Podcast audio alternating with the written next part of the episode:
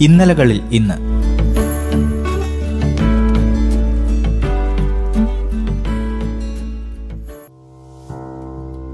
ഇന്ന് ഫെബ്രുവരി ഇരുപത്തിയൊന്ന് ഇന്നലകൾ ഈ ദിവസത്തെ ഇങ്ങനെ അടയാളപ്പെടുത്തുന്നു.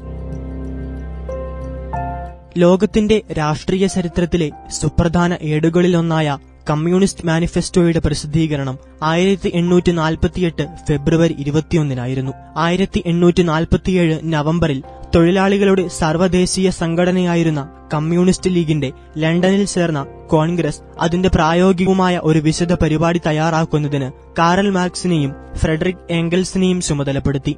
അതനുസരിച്ച് ആയിരത്തി എണ്ണൂറ്റി നാൽപ്പത്തിയേഴ് ഡിസംബറിൽ ആരംഭിച്ച് ആയിരത്തി എണ്ണൂറ്റി നാൽപ്പത്തിയെട്ട് ഫെബ്രുവരി ഇരുപത്തിയൊന്നിന് മാർക്സും എംഗൽസും ചേർന്ന് ജർമ്മൻ ഭാഷയിൽ എഴുതി പ്രസിദ്ധീകരിച്ച കൃതിയാണ് കമ്മ്യൂണിസ്റ്റ് മാനിഫെസ്റ്റോ.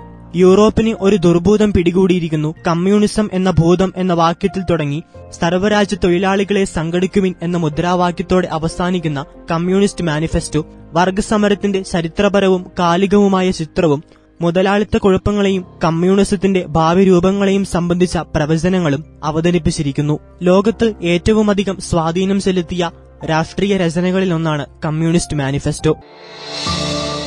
ചൈനയും അമേരിക്കയും തമ്മിൽ ഇരുപത്തിയൊന്ന് വർഷങ്ങളായി നിലനിന്നിരുന്ന അകൽച്ചയ്ക്ക് അവസാനം കുറിച്ച് അമേരിക്കൻ പ്രസിഡന്റ് റിച്ചാർഡ് നിക്സൺ ചൈനയുടെ മണ്ണിലിറങ്ങിയത് ആയിരത്തി തൊള്ളായിരത്തി എഴുപത്തിരണ്ട് ഫെബ്രുവരി ഇരുപത്തിയൊന്നിനാണ്. റിച്ചാർഡ് നിക്സന്റെ ചൈന സന്ദർശനം അക്ഷരാർത്ഥത്തിൽ ലോകത്തെ തന്നെ ഞെട്ടിച്ചു കളഞ്ഞു. തികഞ്ഞ കമ്മ്യൂണിസ്റ്റ് വിരോധി എന്ന ലേബലിൽ അറിയപ്പെട്ടിരുന്ന നിക്സൺ ശീതയുദ്ധം നടക്കുന്ന സോവിയറ്റ് യൂണിയനേക്കാൾ ഒരുപടി മുന്നിൽ നിൽക്കേണ്ട ചൈനയുമായുള്ള നയതന്ത്ര ബന്ധത്തിന്റെ ആവശ്യകത ചൂണ്ടിക്കാണിച്ചാണ് തന്റെ ചൈനീസ് സന്ദർശനത്തെ ന്യായീകരിച്ചത്.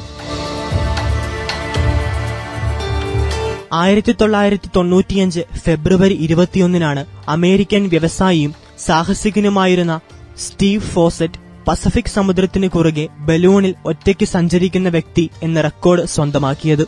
സ്വന്തം പേരിൽ നിരവധി റെക്കോർഡുകൾ കുറിച്ചിട്ടുള്ള അദ്ദേഹത്തിന്റെ ആദ്യത്തെ റെക്കോർഡായിരുന്നു അത്. സൗത്ത് കൊറിയയുടെ തലസ്ഥാന നഗരിയിൽ നിന്ന് ആരംഭിച്ച ആ യാത്ര അമേരിക്കൻ തീരത്തെയാണ് ലക്ഷ്യം വെച്ചിരുന്നതെങ്കിലും ഫെബ്രുവരി ഇരുപത്തിയൊന്നിന് കാനഡയിലാണ് പറന്നിറങ്ങിയത്.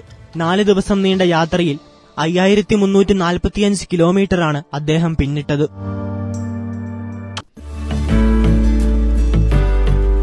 ഇന്നലകളിൽ ഇന്ന്